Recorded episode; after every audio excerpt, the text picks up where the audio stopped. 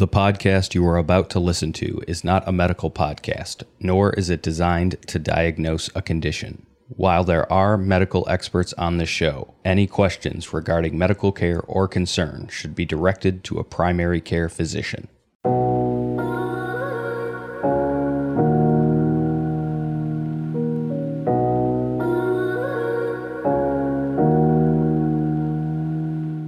Welcome to Game On Glio, the podcast providing hope, inspiration, education, and real conversations around the difficult journeys of grief and loss and being diagnosed with brain cancer, such as glioblastoma.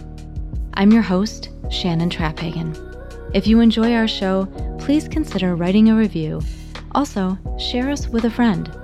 You can follow us on Facebook at Game on Glio or on Instagram at Game on Glio Podcast. Or you can visit our website, thegameongliopodcast.com, for our blog, insights, and guest snapshots. Season 2 of the Game on Glio podcast is sponsored by GT Medical Technologies and Gamma Tile Therapy.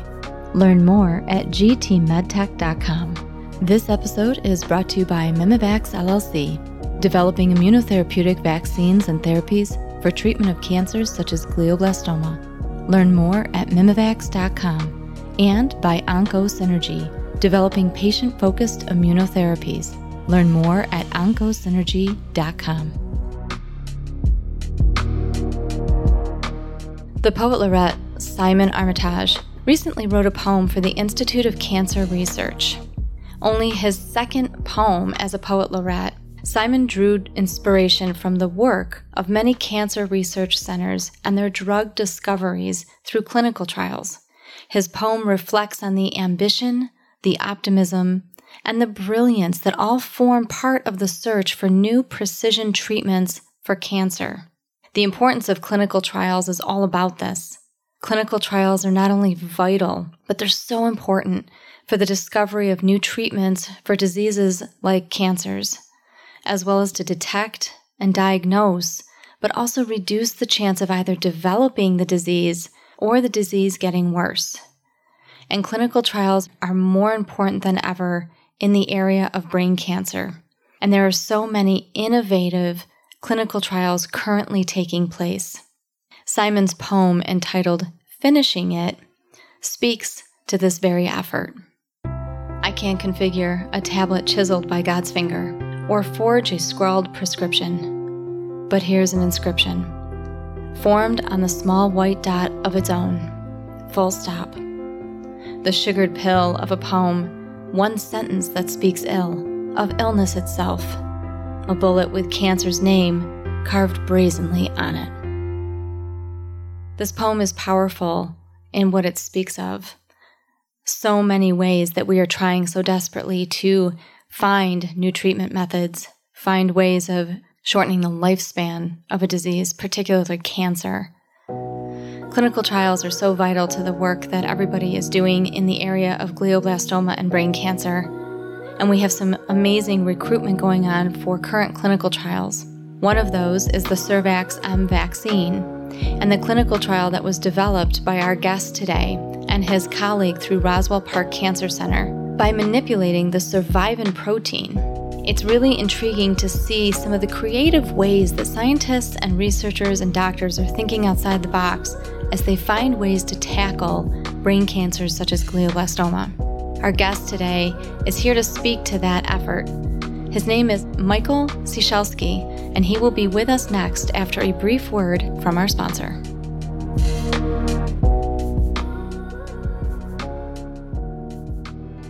Imagine waking up from brain tumor removal surgery knowing that your radiation treatment is already underway.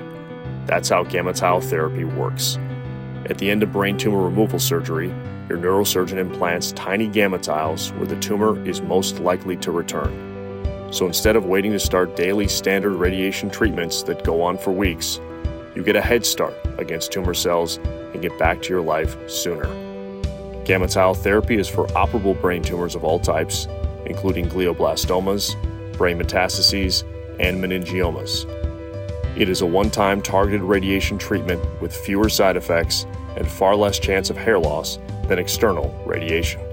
Gamma therapy is FDA cleared radiation therapy for patients with newly diagnosed malignant brain tumors and recurrent brain tumors.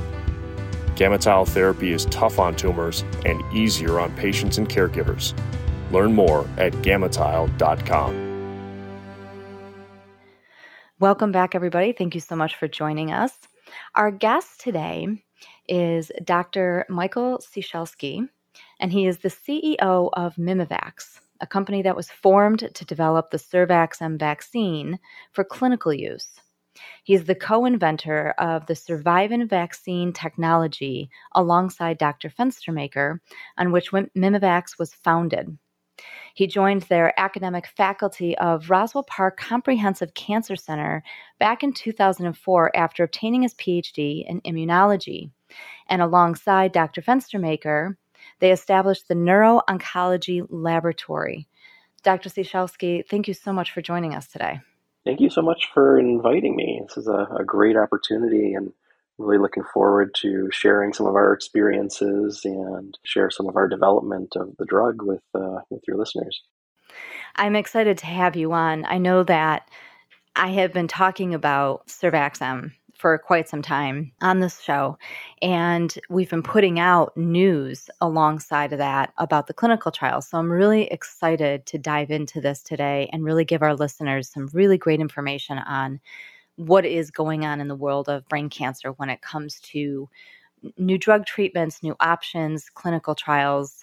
A lot of people are, are always on pins and needles when it comes to other things that can be tried because of how aggressive, especially glioblastoma, can be. So, very excited to have you on today.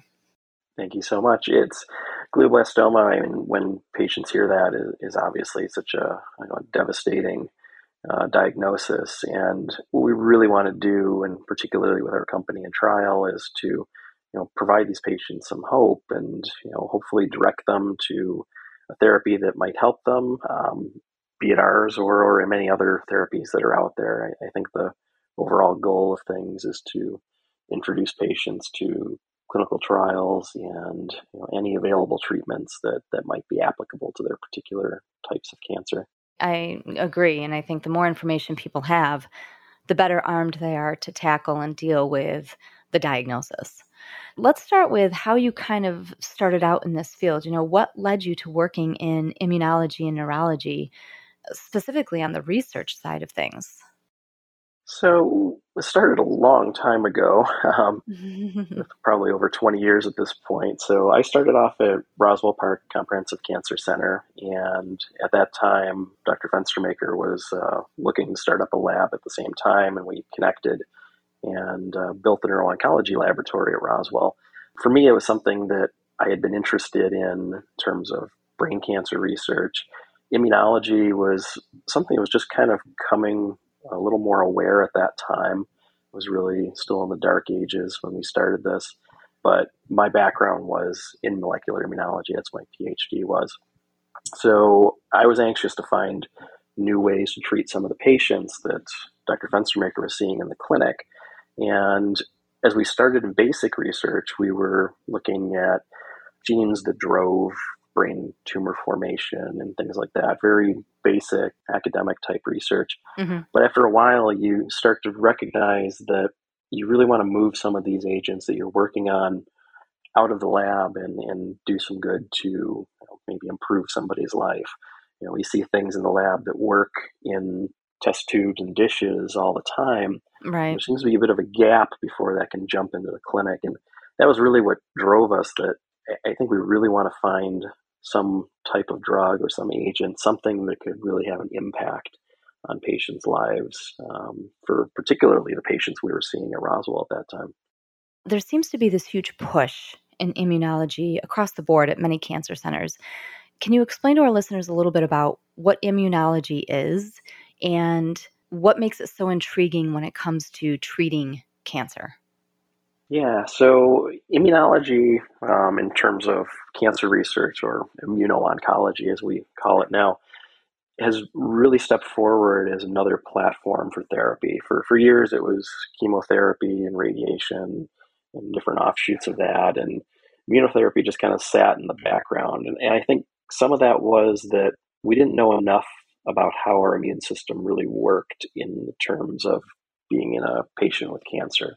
Mm-hmm. Um, so, immunotherapy is really harnessing the body's own immune system and turning that loose against the tumor or or blood cancer or what form of cancer they have, and using your body's antibodies and T cells, white blood cells, things like that to naturally home in and destroy that tumor. And what's changed most in the last, I guess, five to 10 years is that we've learned how to modulate some of that and we've mm. learned how to present different targets to the immune system better so your your body learns how to develop and focus that immune attack. And we've known how to do this for infectious diseases for for the longest time. Um, but it's only more recently that you know we're learning how to turn that loose on on a tumor. It involves kind of tweaking things a little differently than we've thought of in the past, but it's been fairly successful in, in a number of other cancers. Now I think we're seeing that um, I think we're starting to punch through that wall in terms of getting some of these therapies into the brain, which is really exciting for us to kind of be on the forefront of this type of research. And the basics, I mean, if we really stripped it down, immunotherapy is is technically taking your immune system's best defenses and using that against whatever cancer you have. Yeah, so it, there's different ways of looking at it. In in our case, um, the SurVaxM Survivin um, is a vaccine. So we're giving a vaccine to a patient, and that patient develops T cells and antibodies, much like they would to you know the flu or COVID vaccine, that kind of thing. Mm-hmm. And those same antibodies and T cells will home in on on the tumor target. There's other ways to do it where you can actually take the antibodies, um, develop them in the lab, and, and, give those directly to a patient. And that's something we see with checkpoint inhibitors. Um, there's PD1 inhibitors we see a lot about, and that's generally what those are. Mm-hmm. Those are an antibody that um, binds directly to a receptor on the cell surface that either turns the cell on or turns it off. Um, and that's one of those things we're learning more about how to control those immune cells. Um, and then there's another step where we can take T cells, white blood cells, right out of the body and genetically engineer them to go after new targets. Um, and, and, you'll see those as referred to as CAR T cells or um, engineered T cell receptor cells. Oh, okay. Um, adoptive transfer type cells, you know, things like that. And there's several of those therapies that are pretty exciting as well. I mean, if that's being developed in a lab and then put back into somebody's body, to turn on or turn off a receptor or to attack specific cancer cells. Is there a reason why it's not more prominent in battling brain cancer as it does in breast cancer and blood cancer? Yeah, so there's several aspects to that. So, I mean, one and maybe the most obvious is that the brain is often referred to as what they call immunoprivileged. Really, for the longest time, people have thought that you can't get an immune response in the brain, or you don't get um, immune cells going into the brain. You, you don't get um, inflammation. The brain's protected from having an immune response in it, and it's not necessarily the case anymore. Um, you know, we've learned more about the immune system. We've learned how to get those agents into the brain better, mm-hmm. be it through altering what's known as the blood-brain barrier, or using types of cells and antibodies that can naturally um, get through those defenses of the brain. Okay. Um, so that's one aspect, so it's kind of a physical barrier. But one of the big ones really is that as prominent as brain cancer seems, and it's it's kind of a strange thing. There's 14,000 patients a year diagnosed, which puts it in the category of a rare disease, extremely rare disease, actually. But yeah, as time goes on, it seems like everybody knows one, two, three, four, five uh, brain cancer patients that they've encountered just in their daily life or in their family. So it seems mm-hmm. so much more prominent than that. So it's it comes down to a lot of how many trials are going to be done, how much funding is available for many of these trials, and how many researchers are in that field really okay. um, and that's unfortunately one of those areas where brain cancer lags behind a bit compared to something like breast cancer that is you know, hundreds of thousands of cases and the field of brain cancer is about a tenth the size of that wow um, so it sometimes lags behind just trying to make these translations and we're working hard to get there, but it you know comes down to funding and manpower and, and things like that, which are kind of an unfortunate reality of it all. It does seem like there is a bit more of a push um, in the last few years to really get behind brain cancer treatments and more initiatives in that area. And as you said before, there does seem to be more and more people that know one, two, three, four, or five. I mean, I personally, since my husband passed away a year and a half ago, have probably met over 200 individuals that have been impacted by brain cancer in some way, shape, or form, whether it was them directly or their mom or dad or their spouse or um, just some random woman in a coffee shop who, you know, wondered what my producer and I were doing on location once and said, "Oh, my best friend has brain cancer," and it so it just it surprises me when I hear these numbers of how extremely rare it still is, and then I think about the sheer number of people that I have met um, and and stories I've heard from from across the globe that are just impacted by this, and it just astounds me that it, it doesn't feel that rare. Let's put it that way. yeah, yeah, it, it's exactly the the same feeling, and even looking at it from a research aspect, you know, this is what we do. It's not that different in the lab from working on any other cancer target. Mm-hmm. Um, it's just when you get out there for trying to start some of these trials up, um, it, it's a little more difficult. You know, there's not as much infrastructure set up to get this number of trials going, mm. and the goal is to treat as many patients as we can, you know, across all the trials. And if you think that, say, there's 20 or 30 phase one studies open, and many of those studies only take 10 or 20 patients on board, that's not a lot of opportunity for additional treatment of, of GBM. Right. So it, it's hard to really accept that. You know, that's one of the things that we've always driven at that, you know, we've got to do better. Mm-hmm. I see this as one of those things. There's a, a set of guidelines that the National Cancer Center puts out for physicians to follow for uh, brain tumor treatment. And, you know, in many other cancers, it comes down to try this chemotherapy, try this form of radiation. Right. The first item on glioblastoma is seek clinical trials.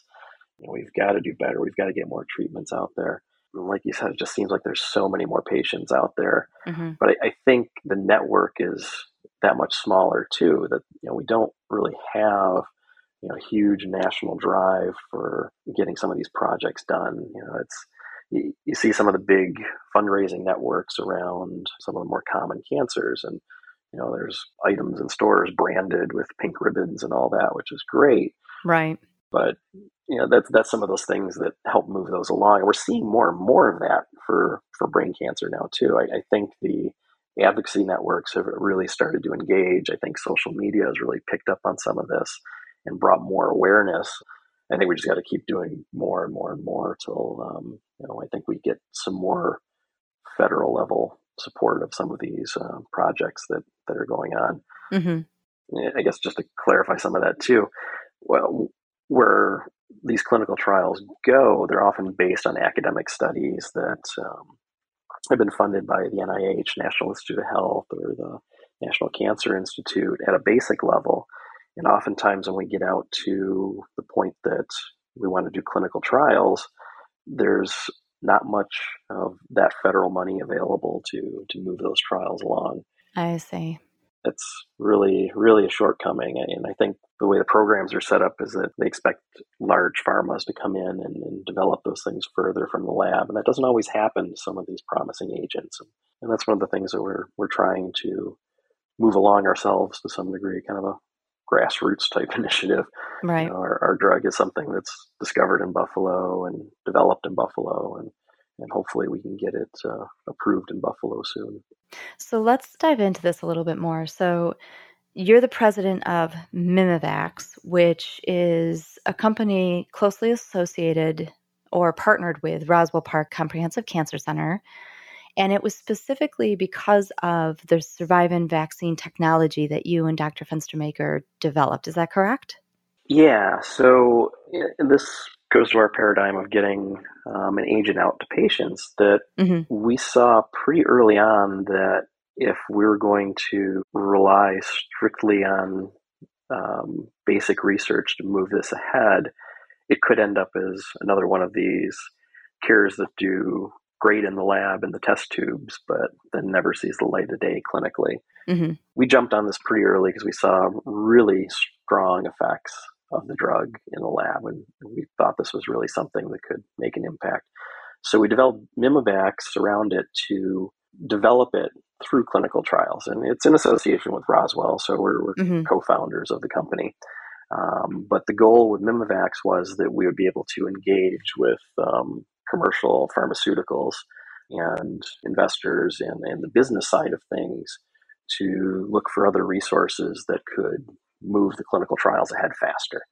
Um, you know, grants and all that from from the NCI are, are great, um, but things move incrementally slow on that pathway, and we hope to use this to accelerate the development of the drug. And so far, it's been pretty successful. We've moved the SurVaxM from phase one all the way to a phase 2B, which is almost on its next stop before what they call a pivotal study, which would uh, tee the drug up for a registration study. And that's would be the ultimate success of the company. Its goal was to get this drug to patients, and so far, I, I think we're succeeding at that. So now, what made you guys think that you wanted to look at a vaccine when it came to treating a brain cancer such as glioblastoma? I mean, why a vaccine? So a vaccine was appealing to us very early on, mainly based on side effect profiles. Um, you know, standard of care for uh, glioblastoma and, and, many cancers is really based on chemotherapy.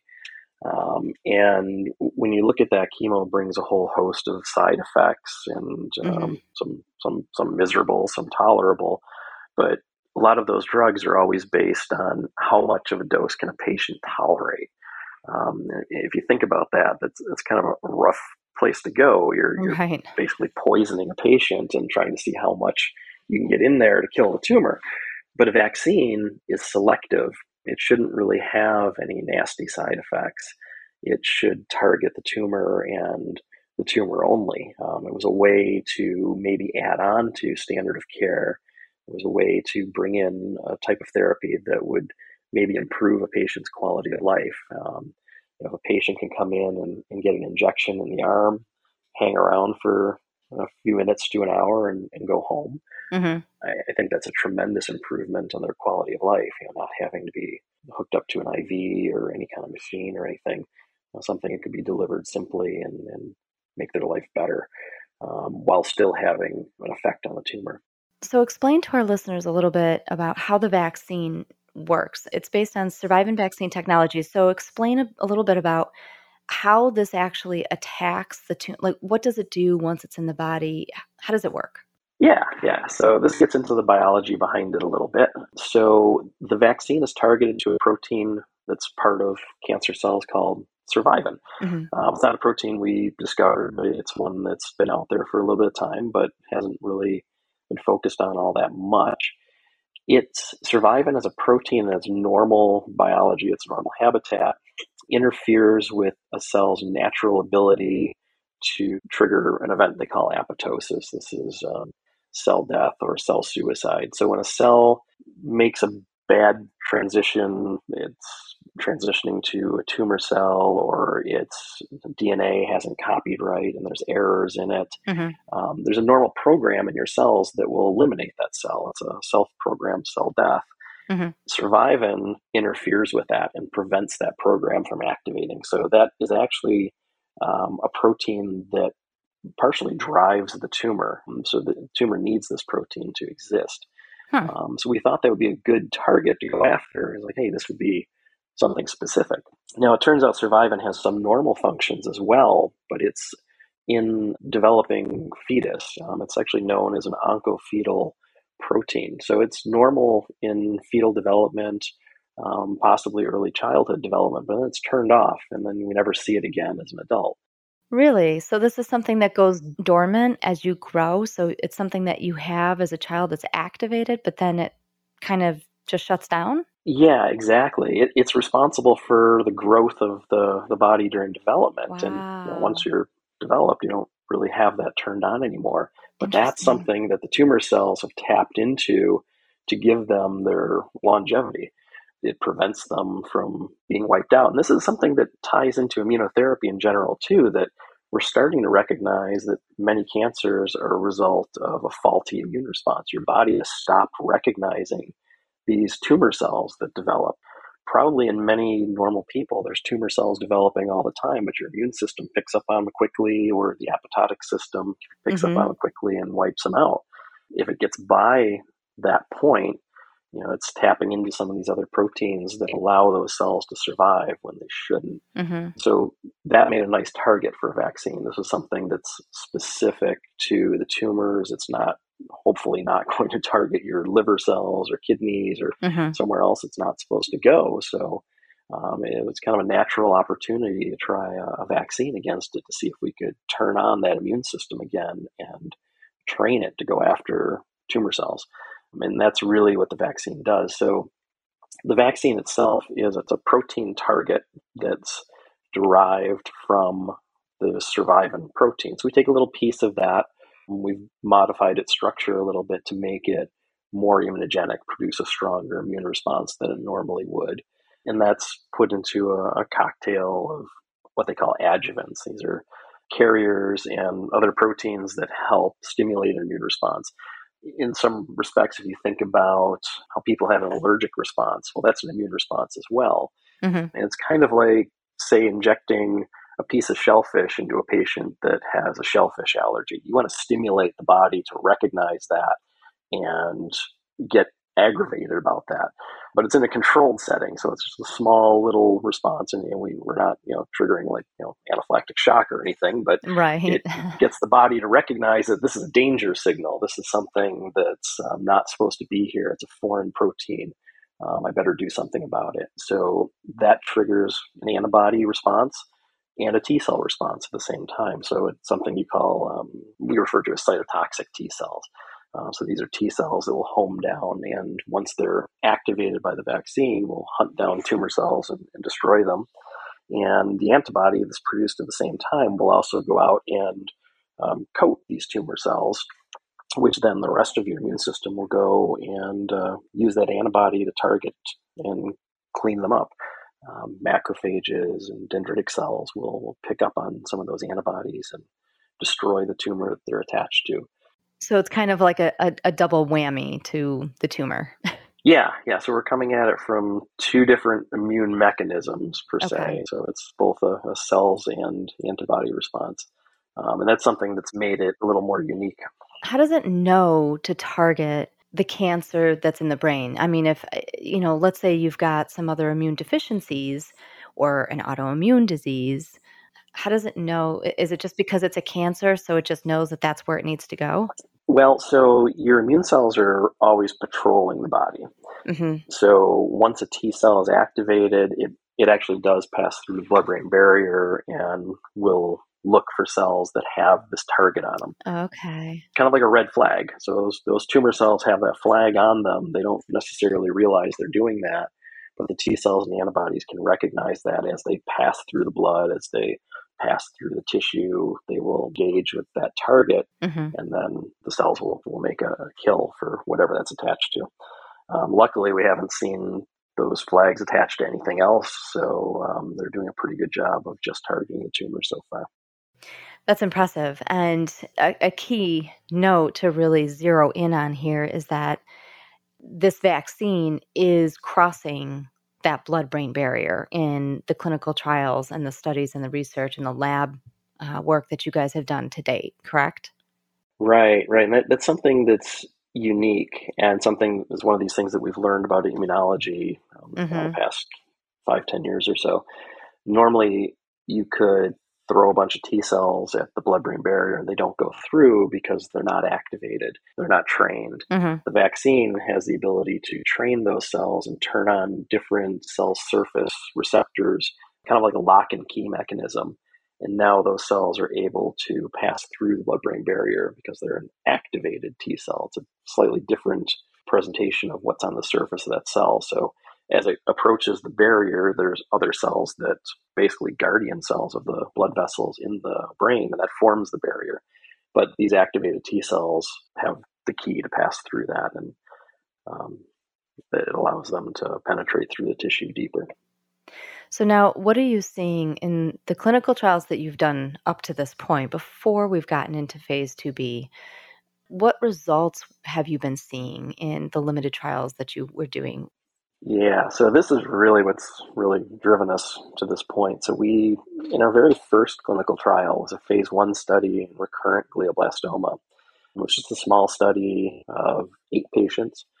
And these were patients that were failed by everything. Um, some of them were twice recurrent glioblastoma. Um, many of them were expected to really only have about three to six months left to live. Oh, um, and it was just a study to see if there was any toxicity with the vaccine, to see how well patients would tolerate it. And this was the first time it would ever be given to, uh, to patients before first time in human. And what we saw in that study is of those eight patients who we only expected to live a short time frame, seven of them survived over a year, and then another three or four survived uh, over two years, all the way out to seven years. Wow. And seeing that in a patient that was basically told they had no more options, there's nothing else we can even give you. Right. Um, that was incredible. Um, to see the patients coming back year after year was amazing. You, you, don't you don't see that in not in glioblastoma. It, it's it's just it's an awful awful disease. Um, but that gave us the reason to move forward and continue its development. So we put it into a phase two study, and this time we switched it to newly diagnosed glioblastoma. So we wanted to get a hold of patients a little sooner, maybe not when they had been failed by everything. You know, we, right. we have a better chance of extending their survival if we can get on there sooner. And, and that's the same for many cancers now. The sooner you can get into a trial or a study is the better. But in the phase 2A, now we moved up to 60 patients and had now moved out to several different cancer centers. So mm-hmm. this was being done at Roswell Park, Cleveland Clinic, Mass General, and Dana Farber Cancer Institutes now. Um, so we're, we're building a bigger network, and that helps bring more patients, but it also helps the robustness of the data. So it's not just one center participating and getting great results. Now it's five centers participating and getting the same results. Mm-hmm. And what we saw now is an overall survival for newly diagnosed patients extended out to about 25 months. Wow. Again, we're seeing long term survivors in this study. So, in this case, there's still about 15, 16 patients that are all five years out um, with wow. newly diagnosed glioblastoma.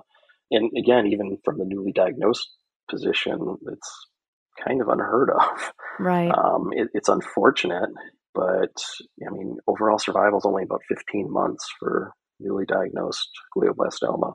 Right. Um, and here we've got patients on average getting 25 months and these long term survivors at five years out. Um, many who still haven't had any sign of progression. So, what we've learned is the vaccine's really good at preventing tumor progression, mm-hmm. which, if you think about how a vaccine works, um, it kind of fits the bill. You know, this has always been kind of a struggle for ourselves. Like, well, why does a vaccine therapeutically reduce a, tumor size. You know, we don't really think about a vaccine as attacking a tumor, but it, it really can. And if you think about the paradigm, we're preventing that tumor from coming back. So it's much like an infectious disease. We're preventing the infectious disease from occurring, but now we're also preventing those tumor cells from coming back. And it seems like the longer we can prevent that recurrence, mm-hmm. the longer chance at a longer life. And something else gets developed or comes along and yeah, yeah. So I, you know, this is one of those things. You know, we hope there's more therapies coming because you really want to put more out there. You know, you can stack these therapies. You can add additional immunotherapies. It sounds like this vaccine is also it's teaching the body how to attack these very rare glial cancer cells. It seems like the body is learning from the vaccine, just like any other vaccine, and training its own immune system to shut these down and keep these from growing and, and progressing. Right, right. And that's that's the goal of immunotherapy, and particularly this type of immunotherapy we're vaccinating is that your own body picks up and figures out how to do it. So, to kind of parallel that, patients on this study are given a vaccine once every two weeks over a period of about two months. Um, and that's kind of the initial induction phase. But then after that, they come back just for a booster dose every three months or so.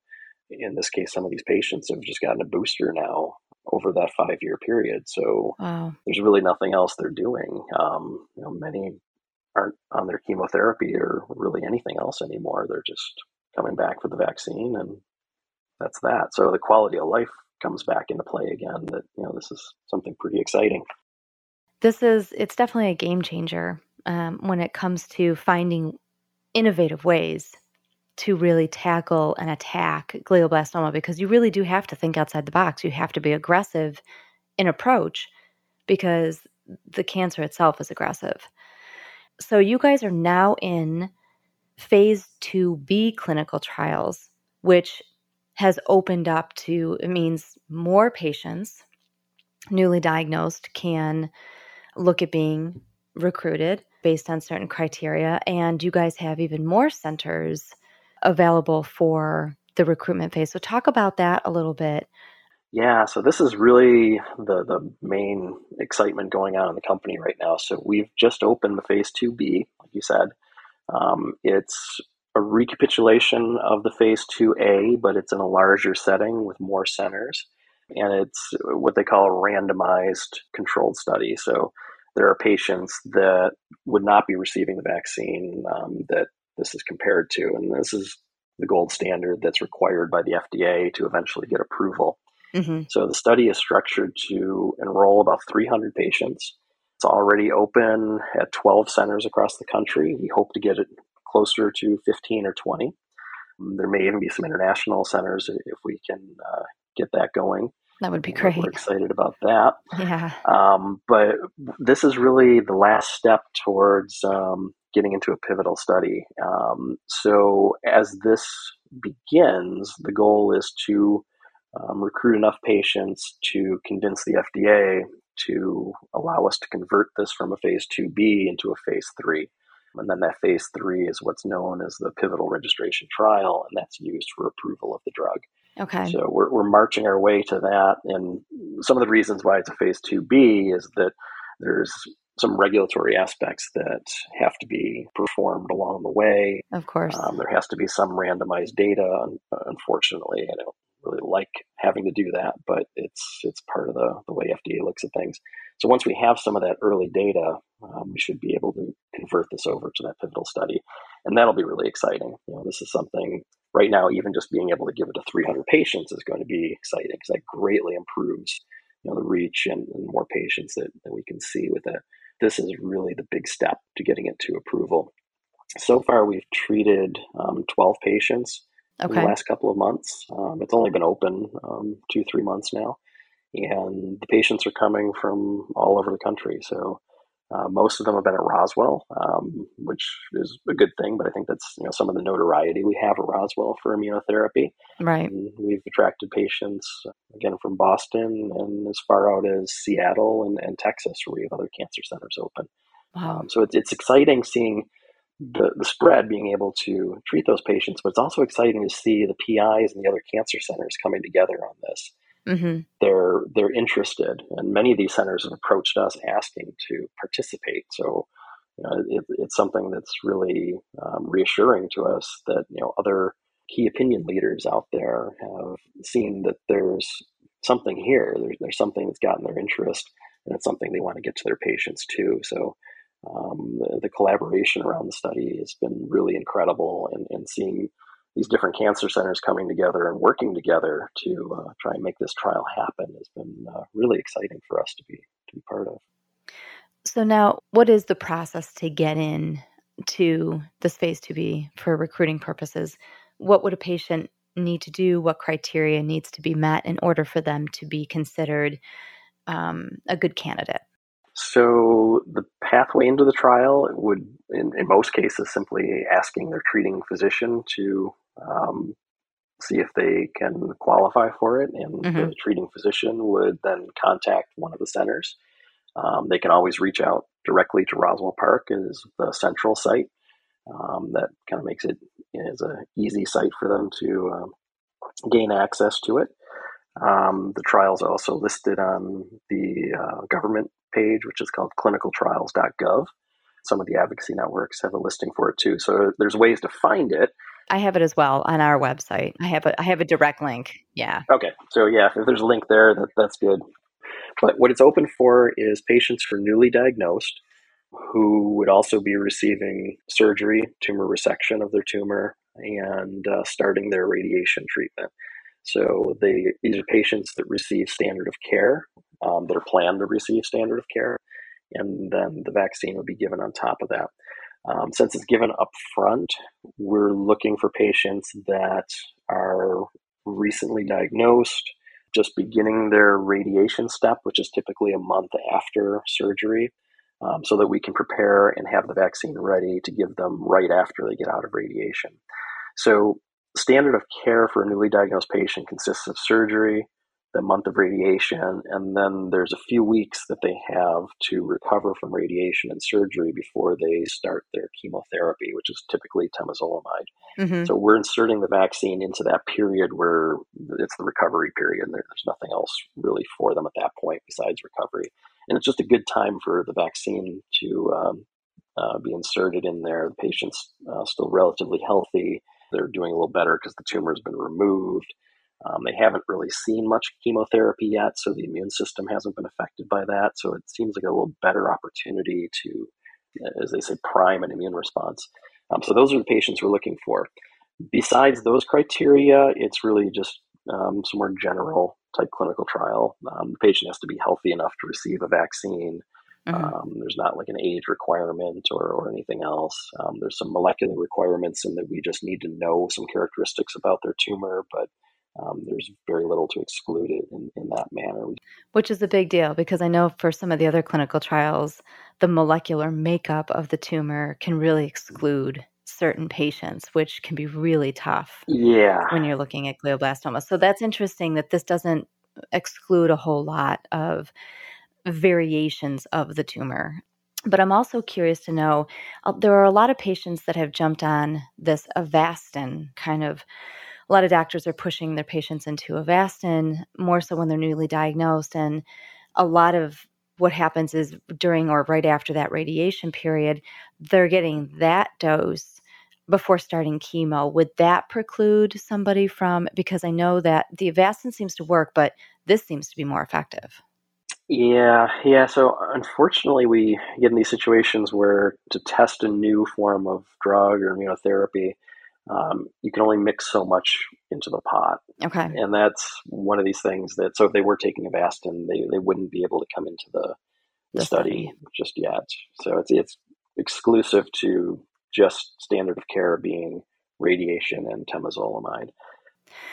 What are your hopes for the vaccine? Uh, where, where would you like to see this in a few years? So, I mean, ideally, we, we simply want approval for newly diagnosed GBM. Um, I, I, think it's something that's that we've demonstrated quite a bit of safety for, and, and hopefully we can demonstrate um, efficacy that's uh, sufficient for, for FDA to want to approve it, um, and then we can make it available for brain tumor patients. One of the interesting things about survivin our target is it's actually expressed in 90% of cancer. Um, the reality here is this is not just a, a, brain tumor vaccine, but that target is expressed in many other forms of cancer. It's expressed in multiple myeloma, of bone marrow cancer. Wow. It's expressed in neuroendocrine tumors. It's expressed in a number of pediatric cancer brain tumors as well. But it's also in things like prostate and breast cancer. So I, I, see a lot of opportunity. Yeah. I mean, this could be a cancer vaccine. It doesn't have to necessarily be a brain tumor cancer vaccine. Right. You know, it's just there's a lot of development along each one of those pathways to, to try and get it there. And we've started some of that. And we, we have a phase one study open right now. Um, well, it's full and, and closing up, but we're finally going to get some data from it. But we have a phase one study in multiple myeloma. Um, so we hope to have some data for that soon. And we've recently just opened a pediatric study um, to look at uh, children with medulloblastomas, um, high grade gliomas, ependymomas, as well as DIPG. These are the diffuse infiltrate pontine gliomas, which are really devastating um, right. diagnosis for, for children. So we're recruiting on that as well. Um, and that's going to be open in 17 centers across the country. Wow. Um, with some help from the Pediatric Brain Tumor Consortium, who's actually um, the group sponsoring the trial and, and running the trial for us. Mm-hmm. Um, so that's another exciting collaboration to to see if we can you know, add more indications and you know, find more applications for uh, patients that could benefit potentially from the drug. It sounds like there's a lot of hope, a lot of promise um, surrounding this vaccine. And so the phase 2b clinical trial is still open. Once that finishes, how long do does it typically take to be able to move into a phase 3? So the goal is actually to turn the 2b into a phase 3. So what we're structured right now is that we hope to get data from our first 75 to 100 patients on the study mm-hmm. at what they call a surrogate endpoint. So we'll be able to look at these patients at 12 months, see how they're doing, and if that data is good, which we expect it to be, we can present that to the FDA um, to request a conversion to a phase three trial.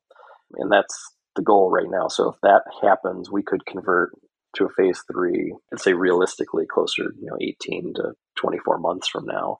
Wow. Um, and then continue it on for a phase three, which uh, again will take another one to two years to, to finish up the trial. But mm-hmm. the goal is to have this in for an FDA approval um, in the next five years.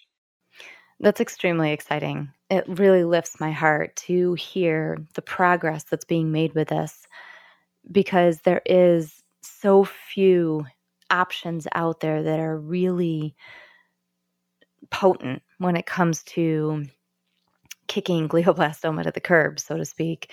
Mm-hmm. And for patients that are out there who are listening, you know, understand and know that that this this particular trial is currently recruiting and really does need patients newly diagnosed with glioblastoma. So you know, do not hesitate to take a look, to get online, uh, go to our resources.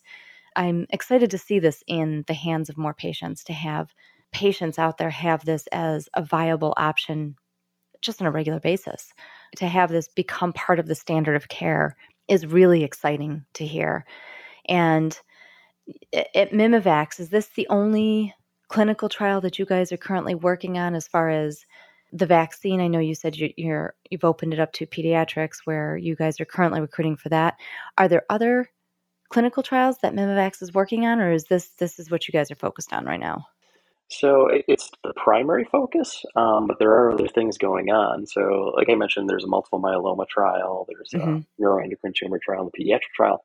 Um, but as we've learned more and more about the vaccine and learned more about survivin biology, there's always strange things that happen. And we've always been thinking that we follow the data.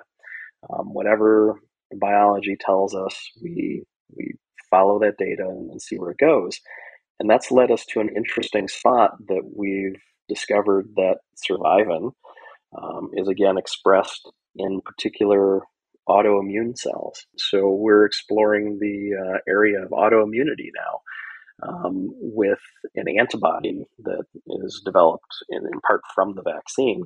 Mm-hmm. But we're able to use this antibody in a disease called myasthenia gravis. Um, this is an autoimmune condition where patients have an autoimmune response to their uh, motor neuron end plates. Um, it leads to paralysis um, in patients of okay. their um, diaphragm and, and you know, things that you obviously don't want to be messing with.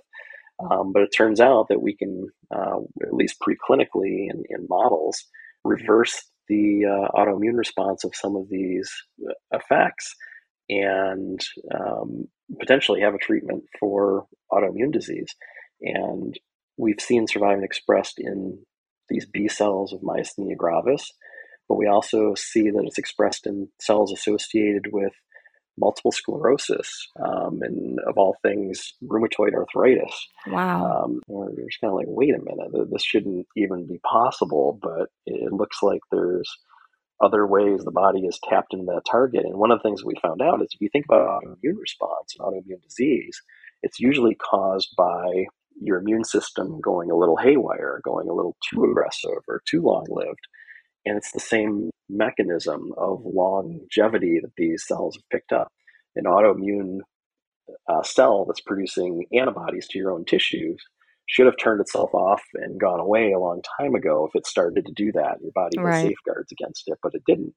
Um, and here they are tapping into survivin as their way to circumvent the body's safeguards, just like a cancer cell would do it.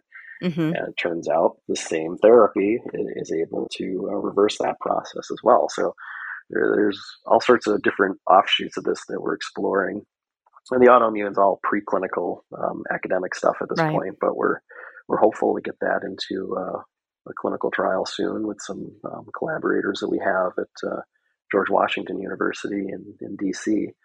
So it's uh, an exciting time for us. There's there's all sorts of other aspects going on in the company, trying to find more ways to uh, use the vaccine and more ways to use the data that we get from the vaccine. This is mm-hmm. something we see with clinical trials is that the first step is just giving the drug to the patient, but we learn so much about the drug and ultimately about the disease through the clinical trials, and, and much of it's not anticipated.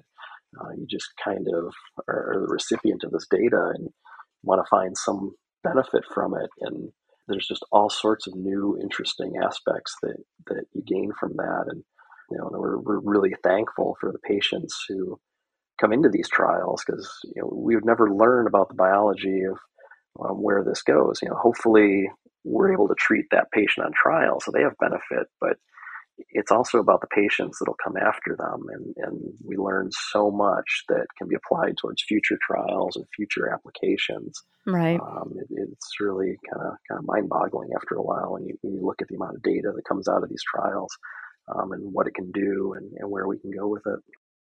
Well i have to say i'm very excited to see where Mimivax as a whole is headed, it, it sounds like there's some really exciting opportunities on the horizon. And the SurVaxM vaccine continues recruiting.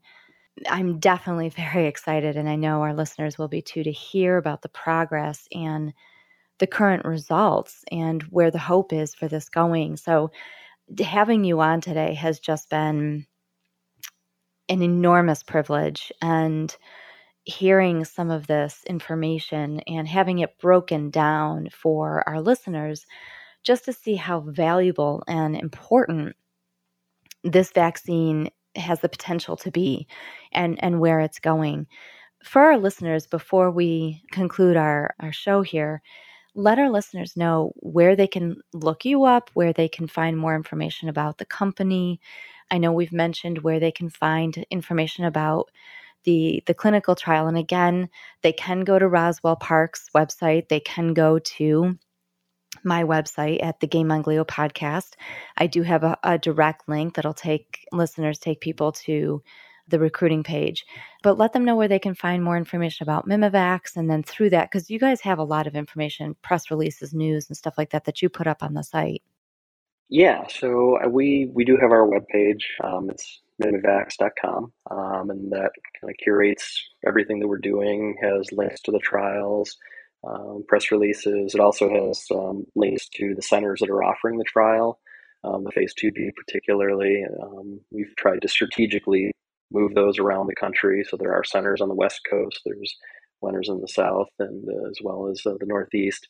So hopefully there's a center um, that is nearby for patients to uh, get seen at. Um, but there's a lot of just background information of the vaccine and all that there, um, as well as Roswell Park. I mean, that's obviously comprehensive cancer center and plethora of information for glioblastoma, but as well as the other cancers and other forms of immunotherapy. Uh, it's um, definitely a, a, point that um, I think all patients really should be looking into um, going to a cancer center, you know, Roswell Park's right here in our backyard is, is just something that you know they should really take advantage of and take advantage of early. Um, this is not something you want to wait around with and try and figure out what options are there.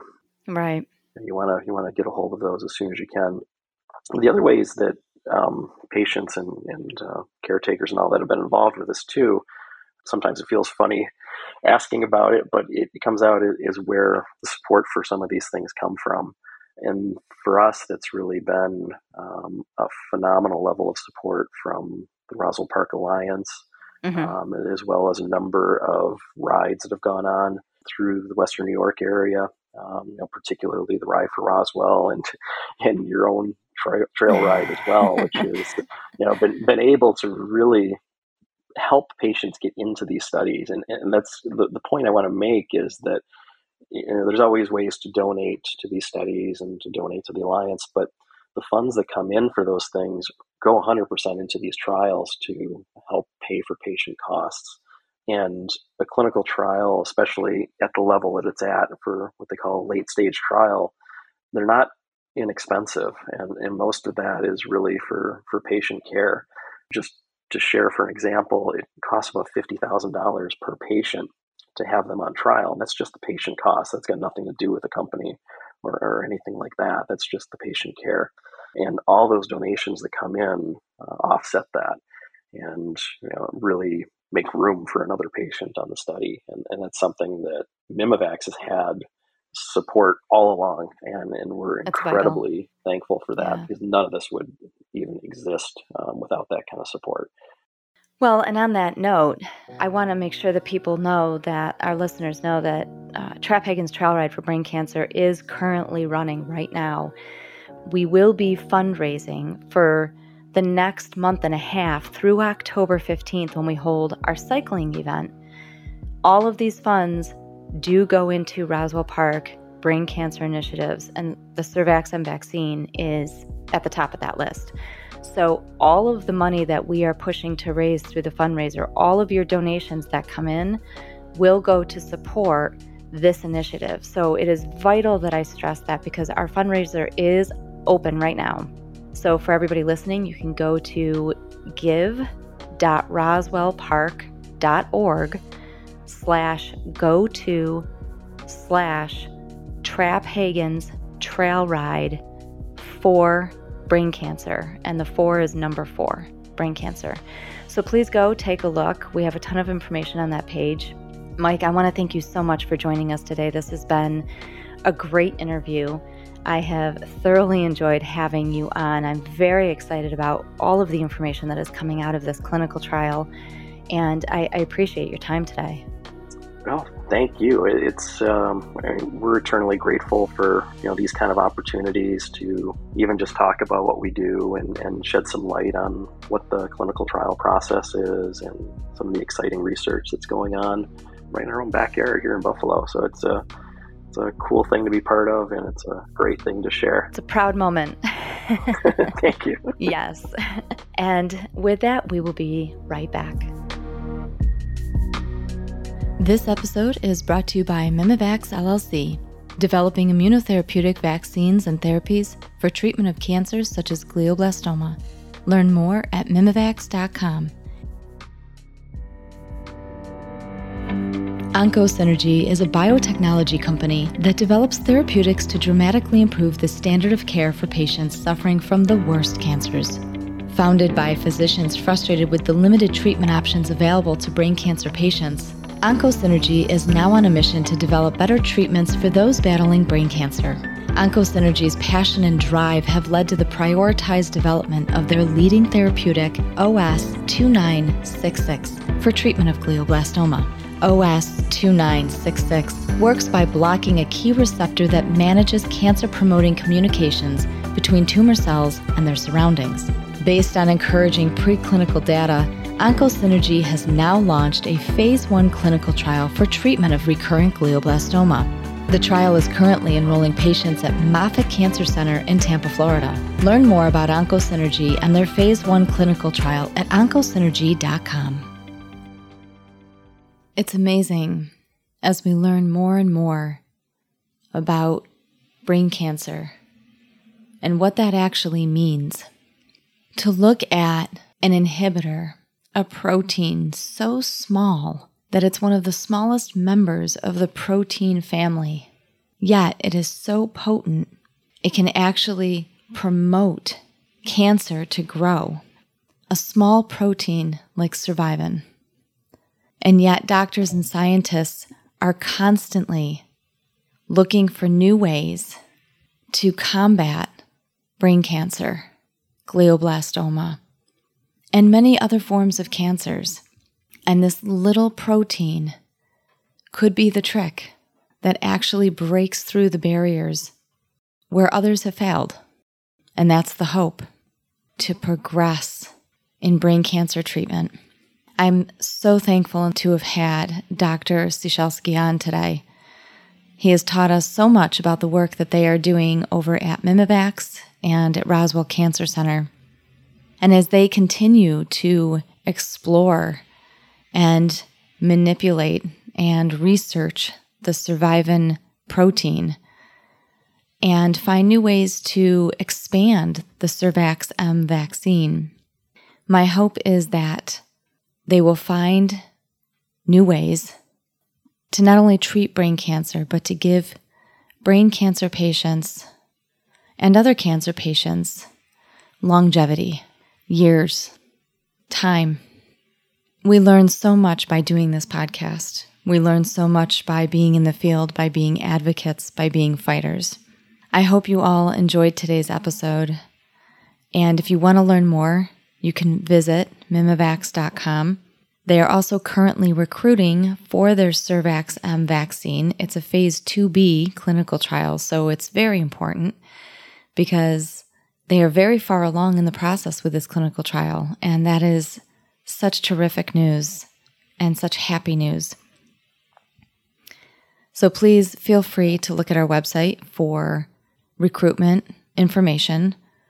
You can also visit their website or you can call Roswell Park Cancer Center to learn more. But don't ever lose hope in what clinical trials can offer. I know sometimes for some people it seems like a long shot or a last ditch effort, but they really shouldn't be looked at as last attempts.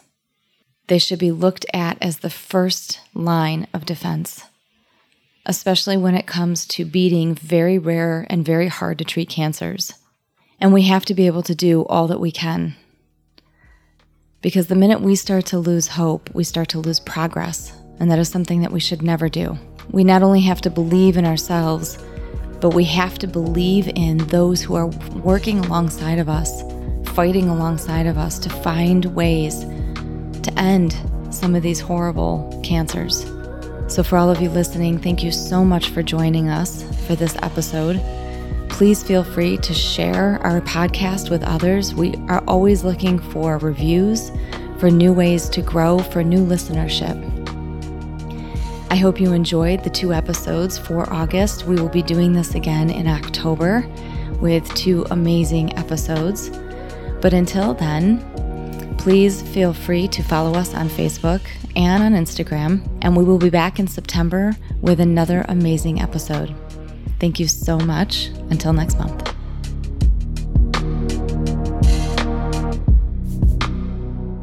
You've been listening to the Game on Glio podcast, the podcast that is designed to educate, advocate, and tell the real stories of those walking the journey of brain cancers such as glioblastoma and grief and loss. If you like our show, please share us with others. Follow us on Instagram at Game on Glio Podcast or on Facebook at Game on Glio. You can visit our website and our YouTube channel. You can find us anywhere podcasts are played.